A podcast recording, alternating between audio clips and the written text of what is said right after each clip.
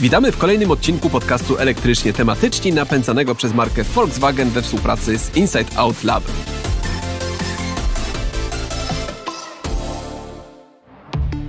W obliczu zachodzących zmian klimatycznych transformacja na samochody elektryczne jest jednym z tych elementów, który może nam pomóc uratować Ziemię.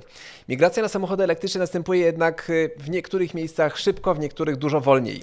Jak sytuacja wygląda w Polsce? Jak wygląda Polska na tle Europy? Y, w jaki sposób Polska wspiera elektromobilność i co można zrobić, żeby było lepiej? E, dzisiaj porozmawiam na ten temat z moją gościnią, którą jest Kasia Sobutka, dyrektor do spraw elektromobilności w Claritas Investments, jednocześnie jedna z najbardziej znanych promotorek samochodów elektrycznych w Polsce. E, Kasia prowadzi także profil, elektry... E, profil Kobieta w elektryku na Instagramie. Cześć, wit... Cześć Kasiu. I witam Was serdecznie. Cześć Kasiu. Y, Kasiu, zacznę może od y, danych y, najnowszych z licznika elektromobilności, jeśli chodzi o liczbę samochodów elektrycznych w Polsce. To są dane za czerwiec 2022. W czerwcu 2022 mieliśmy niecałe 50 tysięcy samochodów zelektryfikowanych, w tym 24 tysiące samochodów elektrycznych, czyli tych akumulatorowych i 25 tysięcy hybryd typu plug-in. I co ciekawe, w pierwszym półroczu 2022 sprzedało się 12 tysięcy samochodów zelektryfikowanych, czyli o 45% więcej niż w analogicznym okresie y, okresu y, poprzedniego, poprzedniego roku, 2021 roku. A jak wygląda kwestia y, jeszcze stacji ładowania w Polsce? To na chwilę obecną w Polsce mamy nieco ponad 2000 e, stacji ładowania ogólnodostępnych. Mhm. To są takie, gdzie są właśnie czy na parkingach, czy w galeriach handlowych. W to nie wliczamy takie, które są w, czyjeś tam w garażu, czy należą do, fi do, do, mhm. do, firmy. Czyli mamy około 2000 stacji ładowania w całej Polsce. E, z tego e, około tam 1300-1400 stacji AC, czyli wolnych oraz ponad 600 stacji DC, czyli szybkich. Mówimy tutaj o mocach 50 kW i wyżej. Mhm. Jest to bardzo bardzo mało. E, no łącznie ta moc zainstalowana w Polsce to jest 77 MW, a plany e, i takie założenia wychodzące jakby z założeń Komisji Europejskiej wskazują, że w przeciągu e, 10 lat musielibyśmy tę ilość zwiększyć 27-krotnie. Mhm. Ja tutaj jeszcze dla, dla porównania podam, jak wyglądał, wygląda kwestia e, w innych państwach Europy. E, w Niemczech e, w tym momencie miesięcznie w roku od, od maja 2021 do maja 2022 miesięcznie sprzedawanych było 57 tysięcy samochodów elektrycznych średnio miesięcznie. Przypomnę, w Polsce mamy 23 tysiące, 24 tysiące samochodów elektrycznych, a tam 57 tysięcy samochodów jest sprzedawanych miesięcznie. W samym 2000 2021 roku. W Niemczech sprzedano 350 tysięcy samochodów elektrycznych, w 2020 roku to było 194 tysiące samochodów, yy, czyli o przeszło połowę więcej tych samochodów y, zostało sprzedanych w 2021 y, i w tym momencie Niemcy mają 60 tysięcy stacji ładowania. Powiedziała, że mamy 2000, Niemcy mają 60 y, tysięcy stacji ładowania i u nich przebywa 1300 stacji ładowania miesięcznie i celem jest rządu niemieckiego to, żeby w 2030 roku było 15 milionów samochodów elektrycznych i milion stacji ładowania. Więc to takie, tak żebyśmy tutaj też podali trochę dane liczbowe, referencyjne, jak to wygląda w Niemczech. W Polsce jest naprawdę wiele jeszcze do zrobienia. No właśnie, wiele, wiele do zrobienia, tak. ale może zacznijmy y, od kwestii infrastruktury. E, powiedz mi, dlaczego ta infrastruktura tak wolno się y, w Polsce rozwija? Co nas tutaj blokuje? Um, tak naprawdę jest kilka czynników. E, kiedy ja zaczynałam swoją przygodę z elektromobilnością, właśnie z budową infrastruktury do ładowania e, na stacjach paliw, w tamtym czasie, na początku, naszym największym wyzwaniem było tak naprawdę zbudowanie modelu biznesowego. E, bo przy tamtej ilości samochodów, nawet przy obecnej ilości, ilości samochodów, samochodów elektrycznych w Polsce, bardzo trudno nam jakby pokazać, wyliczyć, że ten biznes się opłaca. Mhm. To jest po pierwsze, że stacje ładowania są drogie jako, jako urządzenia, ile tych ładowań musiałoby się odbyć, żeby, e, żeby, żeby, żeby, żeby to się zwróciło. Mhm. To, to, co się teraz zmieniło na chwilę obecną, to do Polski wchodzi wielu inwestorów e, zagranicznych, ale również wiele polskich firm jest zainteresowanych rozwojem e, tej e, infrastruktury. Również Narodowy Fundusz Ochrony Środowiska i Gospodarki Wodnej wprowadził program, m, mm, który ma na celu dofinansowanie budowy infrastruktury. Czyli nie bójmy się o pieniądze, pieniądze są. No ale przychodzą teraz inne tematy. Po pierwsze lokalizacje. E, ci którzy mają na przykład swoje, swoje stacje paliw, czy takie, nie wiem, galerie handlowe i chcą tam budować, są szczęśliwi, bo mają gdzie te stacje ładować. Teraz co się dzieje na chwilę obecną? To właśnie przychodzi wielu tych inwestorów i każdy licytuje się, kto da, kto da więcej tak naprawdę.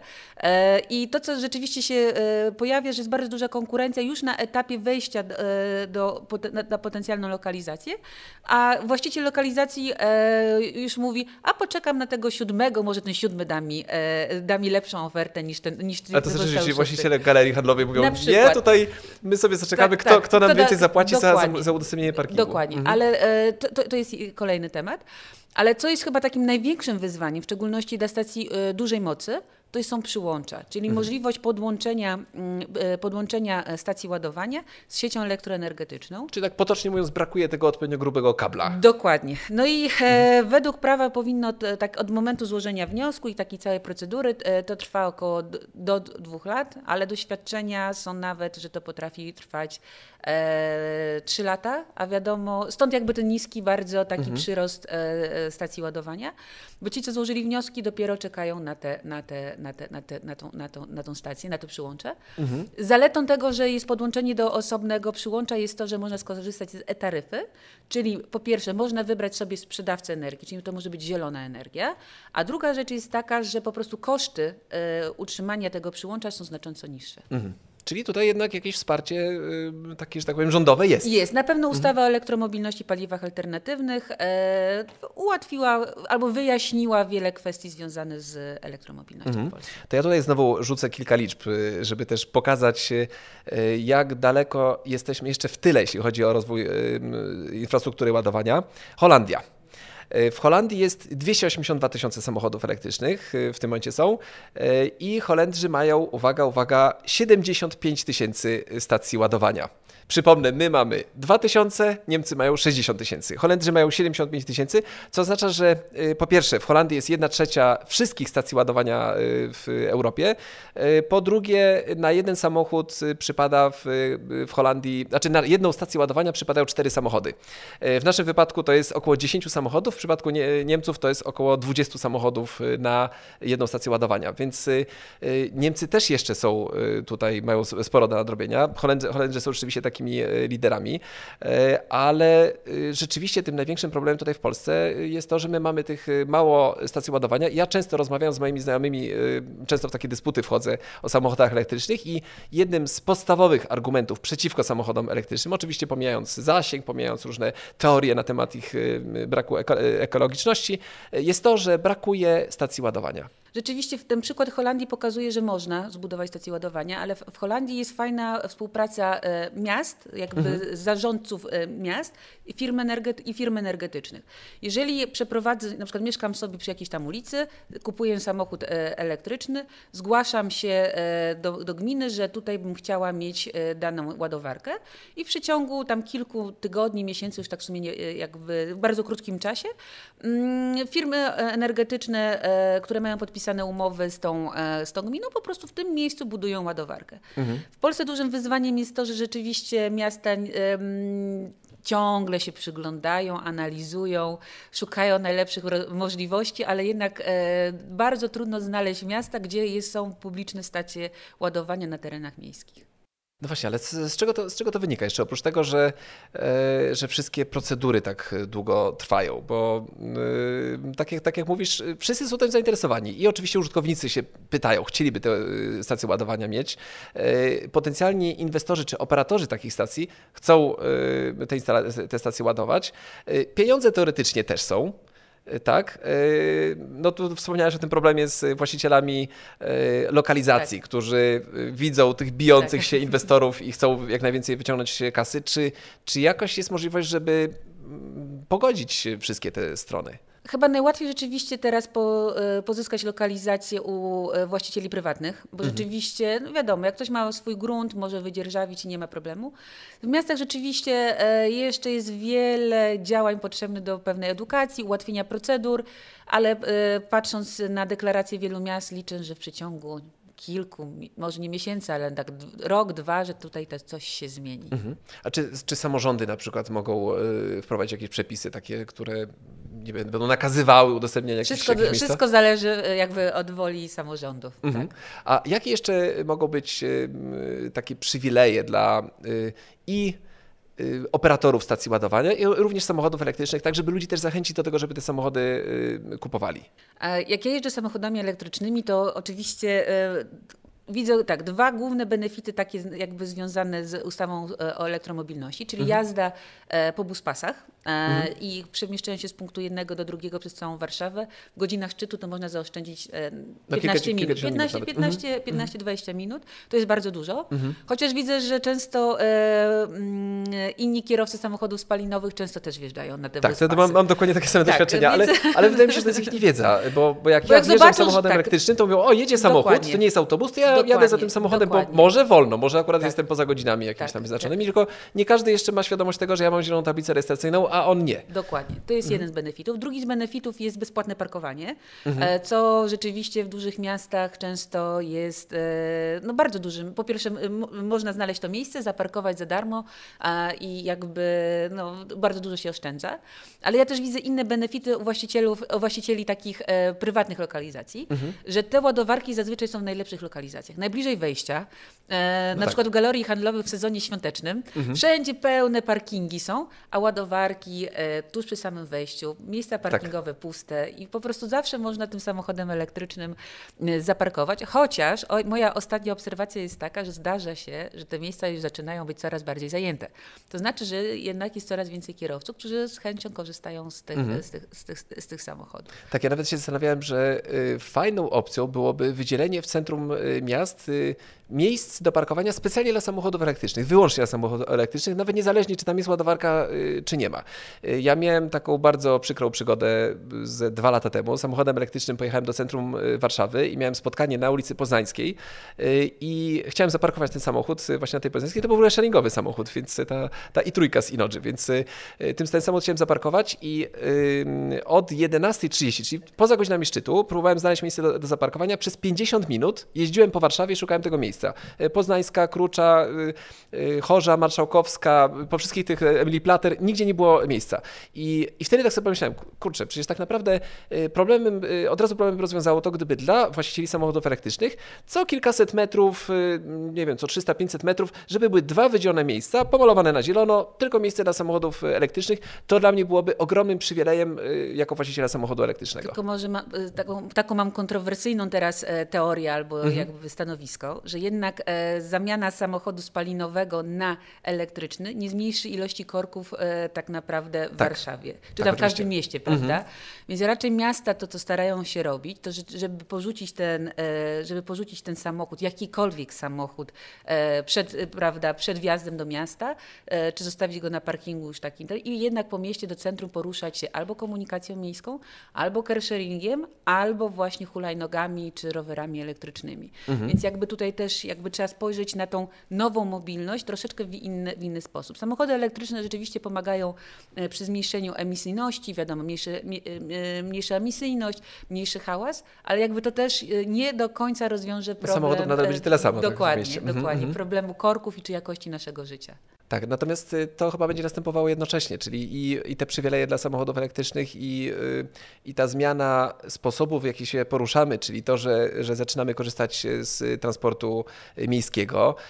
Ten transport miejski, no niestety może mieć jeszcze duże zastrzeżenia do tego, jak działa ten transport miejski. Ja mieszkam pod Warszawą, jak chcę się dostać do, do centrum Warszawy, to mnie y, komunikacją miejską zajmuje przejazd półtorej godziny i muszę się trzy razy tak. przesiąść, żeby dojechać do centrum Warszawy, a ten sam dystans samochodem pokonuję w 30 minut.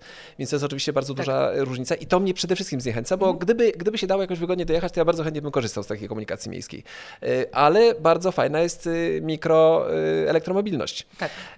czyli wszelkiego rodzaju hulajnogi elektryczne, no skutery elektryczne. Przed nagraniem rozmawialiśmy właśnie, że dzisiaj na nagranie przyjechałem na skuterze elektrycznym, więc ja jestem w ogóle wielkim też fanem skuterów i spalinowych i elektrycznych. Właśnie coraz częściej na tych elektrycznych się poruszam.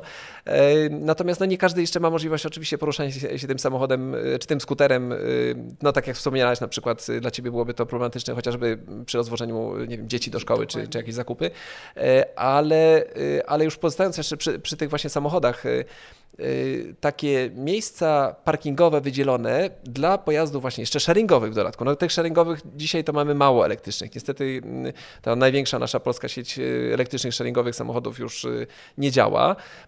Teraz kolejne powoli zaczynają wyposażać się w samochody mm, elektryczne i no ja bym sobie jako taki właśnie potencjalny użytkownik takich samochodów życzył tego, żeby, żeby były dla mnie wydzielone miejsca. Plus miejsce do ładowania tak naprawdę, żeby ewentualnie móc zostawić tą ładowarkę, tak, to, samochód byłoby, i podładować ten samochód. Natomiast, no wiadomo, to co się dzieje często z, przy współpracy samo, z samorządami, to po prostu trwa. No właśnie. Trzeba właśnie. się uzbroić. Ale na przykład strefy czystego transportu. Tak. E, Coś takiego będziemy mieli. Tak. E, oczywiście mamy, mieliśmy w Polsce niezbyt udany przypadek e, mhm. takiej strefy. Oczywiście wszyscy się boją, jak ta strefa będzie wprowadzona, co to oznacza, czy będę mógł jechać tym swoim samochodem e, do centrów miast, e, a jeżeli tak, to prawda, czy, jaka, jaka, jakie powinno mieć e, tą, tą typ silnika, powiedzmy, może, może, może wjechać. Natomiast rzeczywiście to um, ja bym się nie obawiała tych stref, mhm. e, bo to wiadomo, boimy się zawsze czegoś nowego, e, boimy się zmian. Oczywiście jest wiele argumentów typu, że samochody elektryczne są drogie, że nie stać nas na zmianę i tego typu rzeczy. Natomiast też musimy pamiętać, że e, nie zawsze musimy mieć ten samochód. E, mhm. Możemy też samochód, czy skorzystać z car sharingu, czy wynajmu w jakiś tam sposób, który też pozwala nam się e, przemieszczać z punktu jednego na, mhm. E, na drugi. Mm, I po prostu trzeba jakby, oczywiście liczę, że władze poszczególnych miast wprowadzą mądrze tego typu rozwiązania, natomiast jakby e, nie powinniśmy się tego, tego, tego, tego, tego obawiać. Znaczy nie, właśnie nawet nie w tym kontekście bania się, a właśnie życzę sobie, żebyśmy coś takiego mieli, te strefy czystego Jednak dla mieszkańców miast, mieszkających w centrum często jest ten głos obawy, prawda? Czy nie będę, mhm. będę mógł wjechać tym swoim, swoim, swoim samochodem? No to, no to ci, którzy mieszkają rzeczywiście tak. mają, powinni mieć jakieś tam strefy swoje wokół miejsca zamieszkania i oni mieliby jakieś specjalne bileciki, żeby mogli wjechać. Natomiast y, ja jak dojeżdżam przed spoza y, miasta, ja bym się nie obraził, gdyby ktoś mi zabronił wjechać moim samochodem spalinowym do, do centrum miasta, ale jakbym na przykład mógł podjechać sobie na obrzeże miasta moim samochodem spalinowym, albo komunikacją miejską, albo hulajnogą, zostawiłbym sobie tę hulajnogę gdzieś, znaczy hulajnogę to pewnie bym zabrał, ale y, autobusem, bym podjechał sobie na, na obrzeże miasta, przesiadłbym się w samochód elektryczny, sharingowy i tym samochodem elektrycznym wjechał do strefy czystego transportu, bo po pierwsze, dzięki tej strefie czystego transportu byłoby mniej samochodów, czyli mógłbym łatwo zaparkować, łatwo bym się jechał, nie byłoby korku, bo było mniej, mniej samochodów y, w mieście. To, to co powiedziałeś, że ta przesiadka na samochody tak. elektryczne nie spowoduje, że się zmniejszy ilość korków, więc jakby samochody elektryczne, ja mówię tylko o elektrycznych, tak. bo tutaj myślę, że strefy czystego transportu można byłoby kombinować, że hybrydy typu plug-in w trybie elektrycznym A, mogą wjechać. Kto by sprawdził. Ale to kto by sprawdził, dokładnie. Więc, więc myślę, że tutaj trzeba byłoby ograniczyć rzeczywiście y, ostrym nożem odciąć elektryki od innych, innych samochodów. To chciałabym tu zwrócić uwagę, że tak naprawdę większość samochodów elektrycznych e, i też tego ruchu w miastach e, niekoniecznie powodują e, jakby mieszkańcy czy użytkownicy indywidualni, mhm. ale dzięki pandemii bardzo polubiliśmy zakupy online, czyli e-commerce. Mhm. Czyli lubimy, prawda, żeby kurier nam przywiózł naszą paczkę albo zostawił w paczkomacie i często zamawiamy też jedzenie, prawda, bo już i lubimy jak ktoś nam, nam przy, przy, przywiezie. Mhm. I, y, I obserwując to, co się dzieje, że firmy kurierskie już teraz zmieniają swoje floty na, e, na elektryczne. Mhm żeby przygotować się właśnie do takiej możliwości dowozu swoich towarów, e, czy wykonać usługę e, kurierską do, do, mieszkańca, który mieszka tak naprawdę w centrum e, danego miasta. A są też przykłady takie zagraniczne, że nawet e, nie można wjechać do pewnych rejonów nawet samochodem elektrycznym. W związku mhm. z tym e, wtedy są właśnie takie wykorzystywane specjalne rowery cargo mhm. E, z pełnymi przyczepkami i tak dalej, żeby móc po prostu dojechać dzięki takiemu, takiemu takiemu... Dowieść jakiś ładunek albo tam jedzenie. Mhm, mhm. Dokładnie. E, a jak wygląda w ogóle kwestia najbliższych lat, jeśli chodzi o to wspieranie y, elektromobilności? Bo my mamy teraz program dopłat do samochodów tak. elektrycznych. No zaraz o tym programie też porozmawiamy. Ale mamy program dopłat, mamy te przywileje typu jazda po buspasach, typu darmowe parkowanie, ale niedługo te programy mają się skończyć. Czy to nie, czy to nie jest tak, że jednak one powinny zostać przedłużone, bo jeśli się skończą, to spowoduje to jednak spowolnienie tej dynamiki rozwoju elektromobilności na w Polsce? Pewno, na pewno tak. E, jakby rozwój, e, czy ilość floty e, samochodów elektrycznych w Polsce niekoniecznie zgadza się z tymi prognozami, które były parę no lat właśnie. temu. Mhm. I rzeczywiście tutaj, aby dalej ten wzrost, czy przyspieszyć, czy jakby zachęcić do zakupu tego samochodu elektrycznego, te przywileje najprawdopodobniej zostaną w jakiś sposób zatrzymane, mhm. zachowane. Jakby odpowiednie ciała i stowarzyszenia pracują na tym, żeby to, na, to, na to e, zachęcić po prostu do utrzymania tych przywilejów. Czy to, że niektórzy straszą, że już po, w 2025 już nie będziemy mogli jeździć po buspasie, to jest szansa, że jednak że może, oczywiście, że, że jednak tak, się tak, uda. Tak. E, dobrze, a porozmawiajmy o tych e, dopłatach, bo rzeczywiście dopłaty są bardzo takim silnym bodźcem mhm. do, do zakupu samochodu elektrycznego. Przy czym te dopłaty troszkę zaliczyły taki falstart w Polsce. Jak właśnie skomentujesz dopłaty? Jak to wyglądało na początku, jak to wygląda teraz z Twojej e, perspektywy? Rzeczywiście program dopłat już był omawiany i miał swoją pierwszą e, turę e, parę lat temu. Mhm. I niestety tam wyszła pewna taka nieścisłość, jak bym to nazwała, bo na początku były szumne informacje, ogłoszenia, że program będzie dofinansował w kwocie tam 37, 30, prawie tam 38 tysięcy złotych na zakup samochodu elektrycznego. I w sumie od pierwszej informacji do ogłoszenia tego konkursu minęło rok czasu. Mhm. Bardzo długo. Czyli w związku, tak. jeżeli ja chciałabym kupić samochód i wiem, że tam gdzieś czeka że na możesz dostać 38 tysięcy. No to tak? czemu bym ma, mam czekać? Znaczy, to poczekam sobie, bo nie no tak. potrzebuję tak. tego samochodu od razu. Z chęcią jakby go, e, e, jakby poczekam na te 38 tysięcy. Mhm. No i e, przed dzień, przed ogłoszeniem tego konkursu okazało się, że to nie jest 38 tysięcy, tylko 18,5 tysiąca złotych. W związku z tym ta wartość no, spadła prawie dwukrotnie. W związku z tym wszyscy tutaj czuli pewien zawód, że że no to nie była ta kwota, na co innego się e, szykowaliśmy. Więc no rzeczywiście społeczeństwo czuło pewien taki mm, niedosyt, prawda, mhm. związany z tym programem. Natomiast na szczęście Narodowy Fundusz Ochrony Środowiska i Gospodarki Wodnej e, wyciągnął lekcję z popełnionego błędu i teraz prowadził dotacje Mm, również tam uzależnione od tam, wielkości rodziny, czy na przykład przy karcie e, dużej rodziny ma się e, inną, jakby większy, większą dopłatę, ale to jest do, nie tylko dla osób indywidualnych, ale do możliwości również dla, dla firm. Dla firm. Mhm. Czy można skorzystać z leasingu, czy wynajmu długoterminowego. Więc jakby teraz ten program jest o wiele bardziej przyjazny. E, współpraca, e, współpraca jest poprzez banki, które mają podpisaną umowę z Narodowym Funduszem Ochrony Środowiska i Gospodarki Wodnej i jakby, ten, jakby to, to trwa. Oczywiście są procedury, trzeba trwać, ale wiadomo, zawsze jakby to, to, to dostajemy dofinansowanie do tego do tego, Tak, no do tego importerzy samochodu. też pomagają przy zakupie takich samochodów, czyli te wszystkie formalności często załatwiają w naszym tak, imieniu. Tak. Mhm. Trzeba też pamiętać, że w obecnym czasie też bardzo długo czeka się na samochód elektryczny. Mhm. Stąd jakby te nasze wzrosty nie są dość, e, dość, dość wysokie. I rzeczywiście to, co mogę powiedzieć z mojego doświadczenia, mm, bo też odpowiadałam za zakup e, floty samochodów elektrycznych, mhm. Mm, to inne kraje są bardziej atrakcyjne. Jeżeli jest, wiadomo, jest ograniczenie przy produkcji samochodów, to producenci wolą wysłać właśnie go do Norwegii, do, mhm. do, do, do, do Holandii, bo tam wiadomo jest klient, który chce od razu kupić ten samochód, i co tam akurat w tych krajach było fajne, to jest właśnie ta stabilna, mm, stabilne wsparcie. Jak e, dany kraj e, czy dany, dany rząd powie o, programie wsparcia takiej wielkości, bo każdy kraj ma trochę inaczej, to rzeczywiście można się spodziewać, że e, przez dłuższy czas taki program będzie, będzie mm, wykorzysta, będzie utrzymane mhm. i to wiadomo daje taką pewną, e, pewną, pewną, pewną stabilność. Wiadomo, kraje jak Holandia czy Norwegia są bogate kraje, więc jakby społeczeństwo też e, jakby, jakby stać, ale też chciałabym zwrócić uwagę to, co zrobiła Norwegia, e, że tam w sumie samochód spalinowy, jeżeli chciałabym kupić taki sam, akurat mogę podać tu przykład z Volkswagena Golfa mhm. elektrycznego i spalinowego,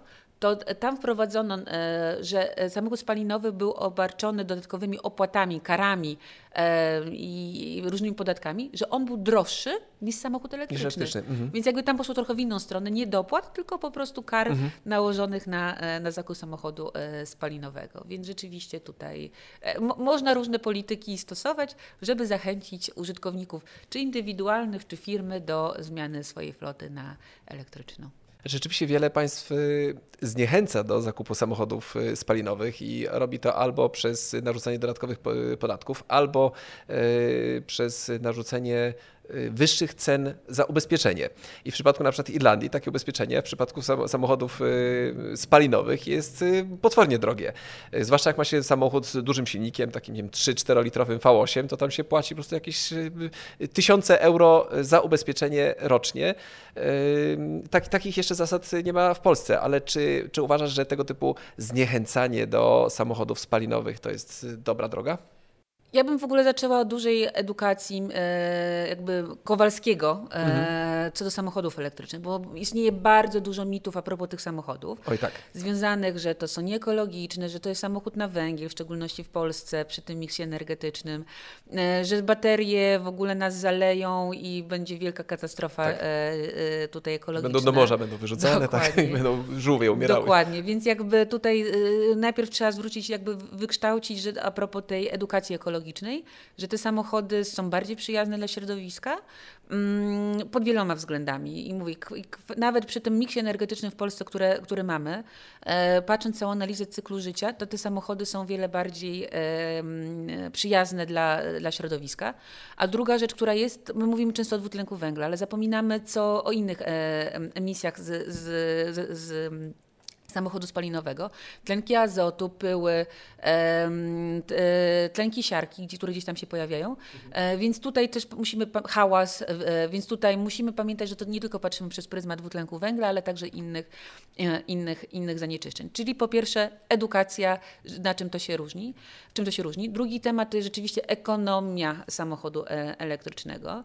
E, te TCO, czyli e, jakby taki cały porównanie e, tego zakupu i użytkowania samochodu elektrycznego mm, w danym okresie, porównując go z samochodem spalinowym, wychodzi jeszcze korzystniej e, do samochodu spalinowego, chociaż obecne wahania cen e, energii. No właśnie, e, tak, te różnice tak, już nie są tak, takie duże tak, wcale, jak tak, były kiedyś. Tak, natomiast też trzeba pamiętać, bo to też bardzo ważna informacja, że samochód elektryczny możemy ładować z każdej wtyczki, tak. w garażu i tak dalej. I najbardziej ekonomiczny sposób ładowania samochodu elektrycznego jest u siebie w garażu. Tak, to jest najlepiej w taryfie nocnej jeszcze. Dokładnie, taryfa specjalna, taryfa nocna, a jak ktoś jeszcze ma swoją fotowoltaikę, to tak naprawdę... To teoretycznie może za darmo Dokładnie. Mhm. Niestety nie wszyscy jesteśmy szczęśliwcami, posiadając swój garaż czy domek, prawda, którym moglibyśmy to ładować.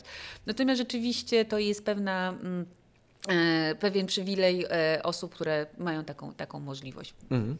A czy myślisz, że są szanse na przykład na, na jeszcze y, dodatkowe przywileje typu y, zdjęcie VAT-u z samochodów y, elektrycznych? Coś takiego funkcjonuje w Norwegii. Norwegowie kupują samochody bez VAT-u. VAT w Norwegii wynosi 25%, więc to jest bardzo duża różnica, jeżeli kupujemy taki samochód w cenie netto.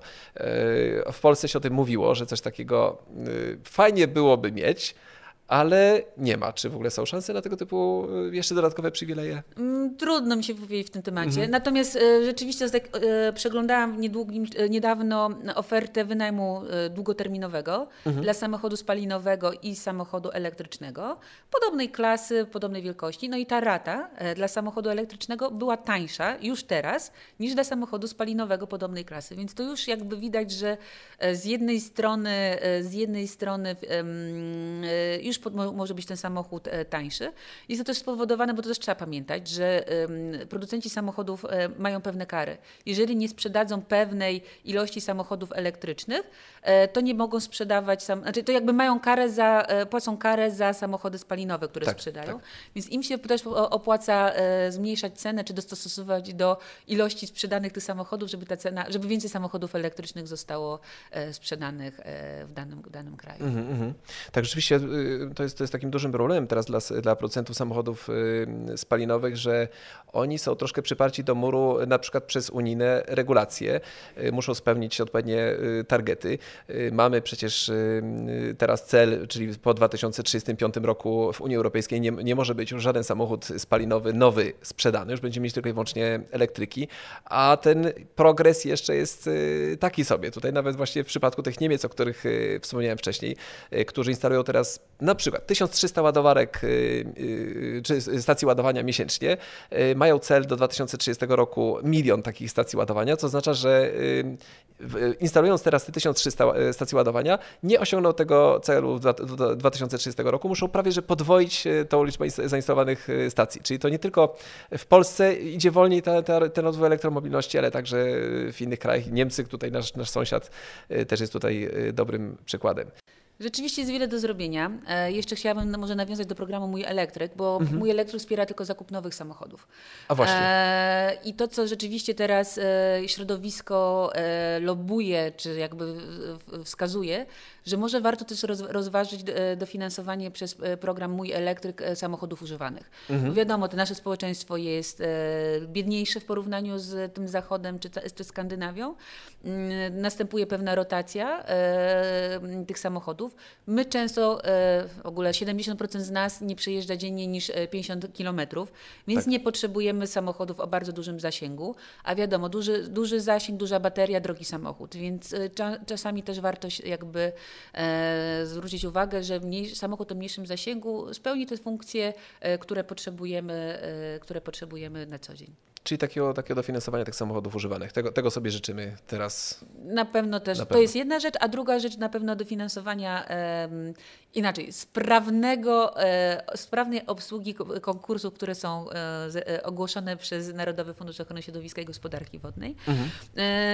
Bo rzeczywiście konkurs miał deadline w styczniu a do tej pory nawet nie ma wyników tego konkursu. Więc wiadomo, mhm. e, a nie ma jasnej deklaracji, do kiedy będzie, będą te wyniki, a to wiadomo, wszyscy nie wydatkują środków, bo czekają na wyniki e, tego, tego no tak. konkursu. Tak. I to wiadomo, wszystko nam tutaj um, wszystko się przyciąga. Dokładnie. Czyli tutaj cała ta procedura legislacyjna powinna być przyspieszona, e, powinniśmy mieć, zwiększyć tą liczbę stacji ładowania i program dopłat do samochodów e, używanych. To jest to, czego sobie życzymy wszyscy na, na, na początek, na teraz. Tak, i edukacji, i świadomości a propos samochodów Edukacji, co, co nam dają. No i tego, czego nie powiedzieliśmy, o czym też bardzo często w podcaście e, opowiadamy, o przyjemności z jazdy takim Oczywiście. samochodem elektrycznym. Tak, bo to tak. rzeczywiście, jeżeli ktoś jeszcze nie jechał z naszych widzów i słuchaczy, no to zachęcamy, bo to trzeba wypróbować.